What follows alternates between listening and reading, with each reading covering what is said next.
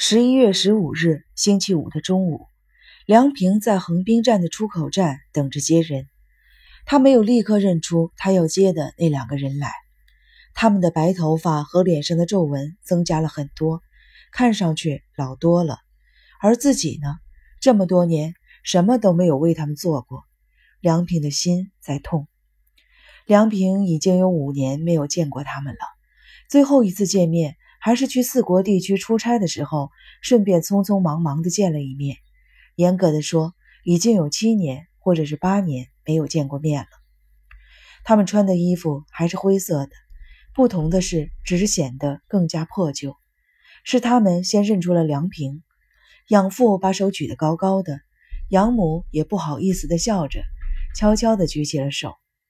梁平迎上去，换车还顺利吧？说着，就伸手去接杨父母手里提的旅行包。杨父很客气地说：“不用了，我们拿得动。”梁平还是坚持的把他们的旅行包拿了过来。就这么点行李，礼服呢？参加完结婚典礼以后寄回家去了，带着嫌累赘。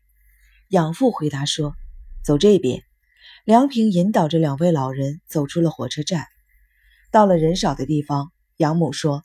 你爸爸在品川火车站迷路了，别说废话。养父生气地说。养母接着说：“不敢问人，怕人嘲笑他是土老帽，真是土老帽。”养母说完，哈哈大笑。养父装作没听见，看着梁平说：“身体还不错嘛。”养母也眯着眼睛看着梁平：“真的不错呢。”梁平觉得养父母的话里有高兴。也有埋怨。养父明年春天退休，在高松市的市政府大楼的清洁工这个位置上，一干就是一辈子。现在接替他的人已经找到了，攒了多年的假日可以用来旅行一趟了。正好东京这边有一个朋友的儿子要结婚，出席完结婚典礼，顺便到神奈川县看看梁平。一个月以前就跟梁平联系好了。说是十一月十三号参加结婚典礼，十五号到横滨来看梁平。梁平负责安排两位老人在横滨的住处。虽然两位老人一再说住在梁平的公寓里就可以了，但梁平觉得那样太委屈他们了。结婚典礼怎么样啊？梁平问。挺好的，挺好的。养父的回答让人感到不那么自然。又不是什么关系特别好的朋友。本来不打算来的，养母补充道。梁平明白了，两位老人为了来看他，找了个借口。梁平安排两位老人在出租车后座上坐好，自己坐在前边的副驾驶座位上，嘱咐司机开往面向横滨港的一家饭店。不耽误你的工作吗？最近忙不忙？车子跑起来以后，养母说话了。梁平扭过头去回答。大后天才开始工作呢，你请假了？养父担心的皱起了眉头。下了班再来看看我们就行了嘛。为了我们特地的请假，真叫我过意不去啊！对不起你们负责保护的老百姓嘛。养母点着头说：“可不是嘛，你跟我们客气什么呀？”梁平没有做任何解释，而是问他们午饭想吃点什么。已经一点多了，早上起得晚。还不饿呢，养父说：“累了吧？昨天到哪儿去转了？也没怎么转，昨天晚上没睡好。”养母苦笑着：“住的房间太吵吗？”梁平问。关于梁平的问题，养父感到为难。养母低下头，不好意思地笑了笑，说：“紧张的。”养母的话虽然没有说完，但因为要见梁平而紧张的意思已经传达出来了。养父对梁平说：“你要是想吃午饭的话，我陪你去，我喝杯咖啡就行了。”不用了，我早饭也吃得晚。梁平说完，扭回身子坐好，没有再说话。梁平把二老领到面向横滨港的一座超高层的饭店，用信用卡付了款，请服务员领着二老去房间，自己在下面等着。过了十分钟左右，二老下来。两人紧皱着眉头，哎，这可太过分了。养父说：“有什么问题吗？”梁平问。养母连连摇头：“太豪华了。”养父也说：“那么高不说，还那么宽敞，比我们家客厅和卧室加起来还大。隔着窗户就能看见大海。”服务员说了一晚上三万五千日元呢。梁平，这可不行，太浪费了。我们住个小房间就行了。梁平冲二老笑笑，偶然奢侈一下也没关系嘛，大老远的过来了。可是没奢侈惯，睡不着觉呀。养母说。养父皱起眉头，不满地对老伴说：“看你说的，喝了酒，什么地方我都睡得着。”养母对梁平说：“他这路人，窗外的风景再好也是白搭，房间是不可能退的，就住在这儿吧。”梁平耐心地劝道。养父看着养母，得意地笑着：“住在一百多米高、看得见海的大饭店里，回去跟街坊邻居一说，吓他们一大跳，可不是吗？羡慕死他们。”养母也得意地笑了。离吃晚饭的时间还早。梁平说：“你们想到哪里转转？”二老也说不上来想去哪儿。养父问：“你上班的地方离这里远吗？”养母也说：“听说神奈川县警察本部的大楼特别的气派。”梁平说：“我已经不在县警察本部上班了。”看见二老露出了惊异的神色，梁平解释说：“他还是在神奈川县当警察，只不过刚调到平中警察署去。”手续已经办完了，十七号星期一去报道。调动工作的一个主要的原因是五月份抓犯人鹤谷的时候有侵犯人权的行动，后来在法庭上又不冷静，搞得非常的被动。还有一个原因就是在多摩川绿地女性被杀害的案件中，梁平在那个女性活着的时候见过她，但没有及时汇报。再有就是在追踪九板聪治的问题上有失误。没有给上司留下什么好印象，在梁平调动的问题上，股长久保木没有替他说话，伊岛也保持了沉默。多摩川绿地女性被杀害的案件仍然在侦破中，不过搜查第一课已经撤回，破案的任务交给了信区警察署。关于九板家失火的案件，放火嫌疑人九板聪治的材料送到了检察厅去了，材料里甚至写明。治穗也可能是九板聪治杀害的，但是法院决定暂时不予起诉，案件的侦破暂时画上了句号。这么说，你不当刑警了？上了出租车，养母有几分高兴地问。梁平回过头去说：“刑事课吗？还是刑警？”养母脸上的高兴劲儿又没了，还是干抓坏人的危险工作呀。没有什么大案件，也就是抓个强盗了、管管打架什么的小事，那也有危险不是？这时养父插嘴了：“自从你离开家以后，你妈一直替你担着心呢，连破案的电视剧都不敢看，看见黑社会开枪打警察就害怕，告诉他那是编的故事，他也不敢看。”当年梁平报考警官学校，养母是不赞成的，不过没有明说。只是说找个安全点的工作不好吗？那时候的梁平想的是，只要是能到优希身边去，干什么工作都行。但是养母越是不赞成他去警察学校，他越是偏去不可。梁平带着养父母去了秋公园和山下公园。天快黑的时候回酒店，在楼顶的餐厅去吃中国菜，一家三口边吃边聊。酒过三巡。养母问起了梁平的终身大事，有对象了吧？什么时候结婚呀？没有。梁平含混的回答说：“是不是我们的问题影响了你呀？这么不体面的养父母，虽说不计较家庭的姑娘还是挺多的。可是……”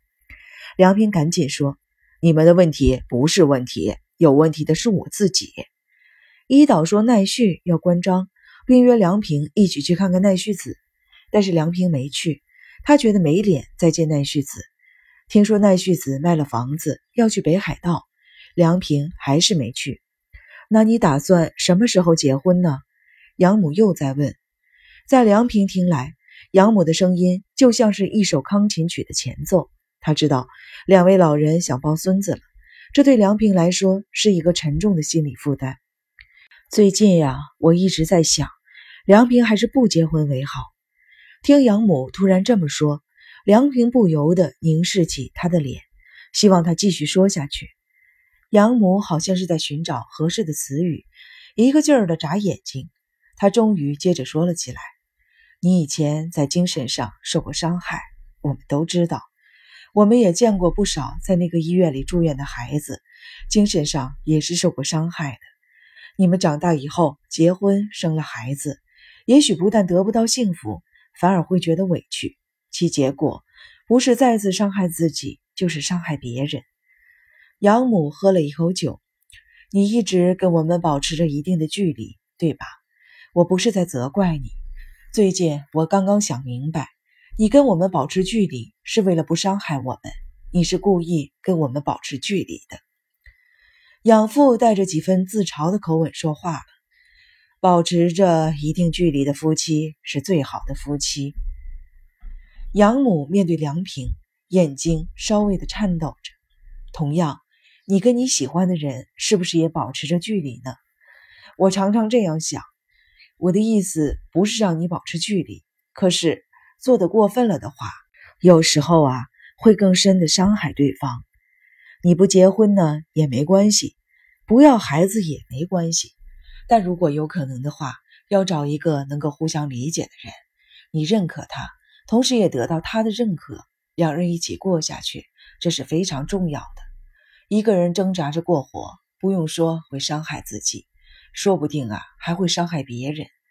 一个人把一切都承担起来的做法，不是一个成熟大人的做法。信任他人，依靠他人，同时也得到他人的信任和依靠，才是成熟的表现。不必太着急，试着慢慢的敞开自己的胸怀，怎么样？试着把自己的一切托付给别人，怎么样？不要自己跟自己过不去，自己原谅了自己又能怎么样？说到这里，养母说不下去了，慢慢的低下了头。钢琴曲的演奏达到了高潮，震撼着梁平的心灵。养父笑了起来：“你突然说出这么一大堆高深的理论来。”我简直不知所措了。是啊，养母也不好意思的笑了笑，但马上又用手捂着眼睛，挡住了涌出来的泪水，抽泣着。这个也想跟梁平说，那个也想跟梁平说，想了很多很多。对不起，胡说了这么半天。你看你哭什么呀？一丝苦笑浮现在养父的脸上。他从上衣口袋掏出了手绢，递给了老伴儿，对梁平说：“你妈呀，托你的福，变得喜欢动脑子了，各种各样的问题想了很多。我呢，什么都没想过。”说完，端起了酒杯，一饮而尽。晚上十一点，餐厅关门时，三人才一起回房间。养父喝醉了，走路摇摇晃晃的，梁平一路搀着他。梁平刚安排养父在床上躺下，养母却劝养父喝茶。他爸喝杯茶吧。一家三口在沙发上坐下，养父满意的吐了一口气。今天太高兴了，谢谢你啊，梁平。养母也跟着说：“真的，谢谢你了。”养父吩咐道：“喂，快把送给梁平的东西拿出来。”养母答应着。从旅行包里拿出了一个小包袱来，这是赞岐面条。我说这边也买得到，可是你爸爸他养父说，梁平说过这一家店里的赞岐面条好吃。你上高中的时候，我坐一个钟头的车去给你买过，你就别说这个了。养父责备道。养母笑了，买的多，跟谁一块煮了吃吧。梁平道过谢，认真的说。本来想多陪你们几天，带你们到处转转，可是养父连连摆手：“不不不，足够了，足够了！几年的快乐加起来也抵不过今天这一天。我高兴啊，好好去工作吧，你的工作很重要，注意身体啊！”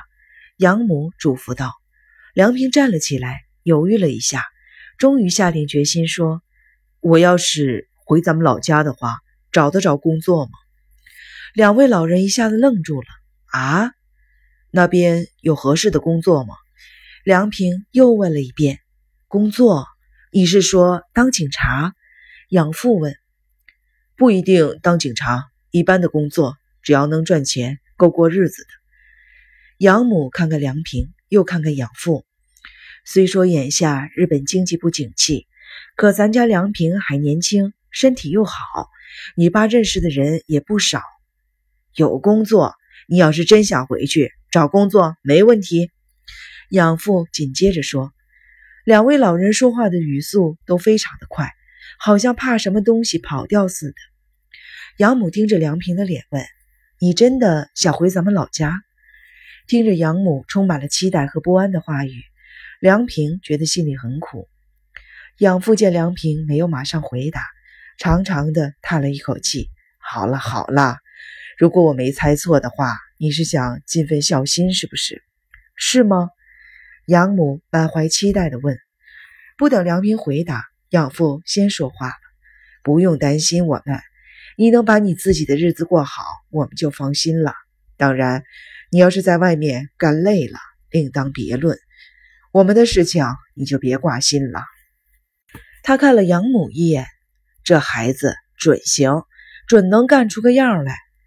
养母失落地低下了头，养父笑了，转过脸对梁平说：“警官可不是谁都干得来的。你要是把这份孝心用在工作上，肯定能够救助很多人。人这一辈子呀，到底什么是真正的幸福呢？想来想去，真正的幸福就是你中意的工作。”养母在一旁说：“这孩子干好工作是没问题的，他不是那种只考虑自己的人。”养父半开玩笑地说：“当然，这孩子跟我们不一样。要是像我们这样，什么成绩也干不出来。”说完，双手抹了几下喝得红红的脸汤。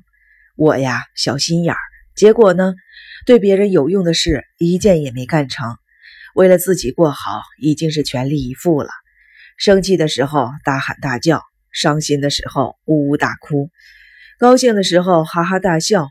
就这么一天天的过来，眼里呀只看得见自己的事情，是个狭隘渺小的人。万幸的是，你不像我们，不像好啊。当然了，你只是在户口本子上我们的儿子，不可能像我们呢。不，梁平低着头，使劲的摇了摇，把养父母送的赞岐面条紧紧的攥在手上。养父母就是这种。为了给我买这么一点面条，不惜坐一个钟头的车的人，那年我为了尽快出院，曾经利用过的人，我，我想成为你们那样的人，希望我自己像你们。喉咙好像被什么东西堵住，嗓子变得沙哑。梁平再也控制不住自己的感情了，在双海医院运动会的时候。我妈给我做的盒饭，我直到现在都没有忘。当时你们为了我，为了我这样的一个废人，尽了最大的努力。我想像你们那样生活，我希望我自己像你们，真的，我希望我自己像你们。梁平的头沉重的抬不起来，他看不见两位老人的表情，但听得见他们亲切的呼吸声。谢谢你，梁平。养父说：“谢谢梁。”养母哽咽着说不下去了。梁平走出饭店，没有叫出租车，一个人顶着冷风，漫无目的的走在两旁种着银杏树的夜深人静的大街上，脚下干枯的落叶发出咔嚓咔嚓的声响。他真的想辞了警察的工作。日复一日，年复一年，自己盼望的东西到底是什么呢？当他重新认真的考虑这个问题的时候，发现自己盼望的东西是非现实的，只不过是一个梦中的幻象。尤西有生一郎呢，自己本来就没有那个资格。对现实生活，如果不是过于理想化，如果脚踏实地一些，最适合自己的还是奈绪子。可是，可是现在还能对奈绪子说这些话吗？自己伤了他。抛弃了他，又一直没有去看过他。奈绪子是曾经接受过自己的人，而且是唯一可以原谅自己，并且能够得到自己原谅的人。梁平拦了一辆出租车，直奔奈绪子的家。在距离奈绪子家还有一段距离的地方，梁平下了车，轻轻地走过去。代替小酒店的招牌的，写着“奈绪”两个漂亮的毛笔字的球形灯已经摘掉了。二楼的房间亮着灯。本来想从后门进去来着，但现在的梁平讨厌自己在那样偷偷摸摸的。院门没有上锁，他推门走了进去。借着二楼微弱的灯光，梁平扫了一眼他十分熟悉的小院儿。以前充满生机的小院儿，现在一片荒凉，花草都割掉了，土还有被挖过的痕迹。一推家门也没有上锁。晚上好，走进家里。梁平冲二楼喊了一声，他觉得自己这声问候很别扭，但除此以外想不起别的话来。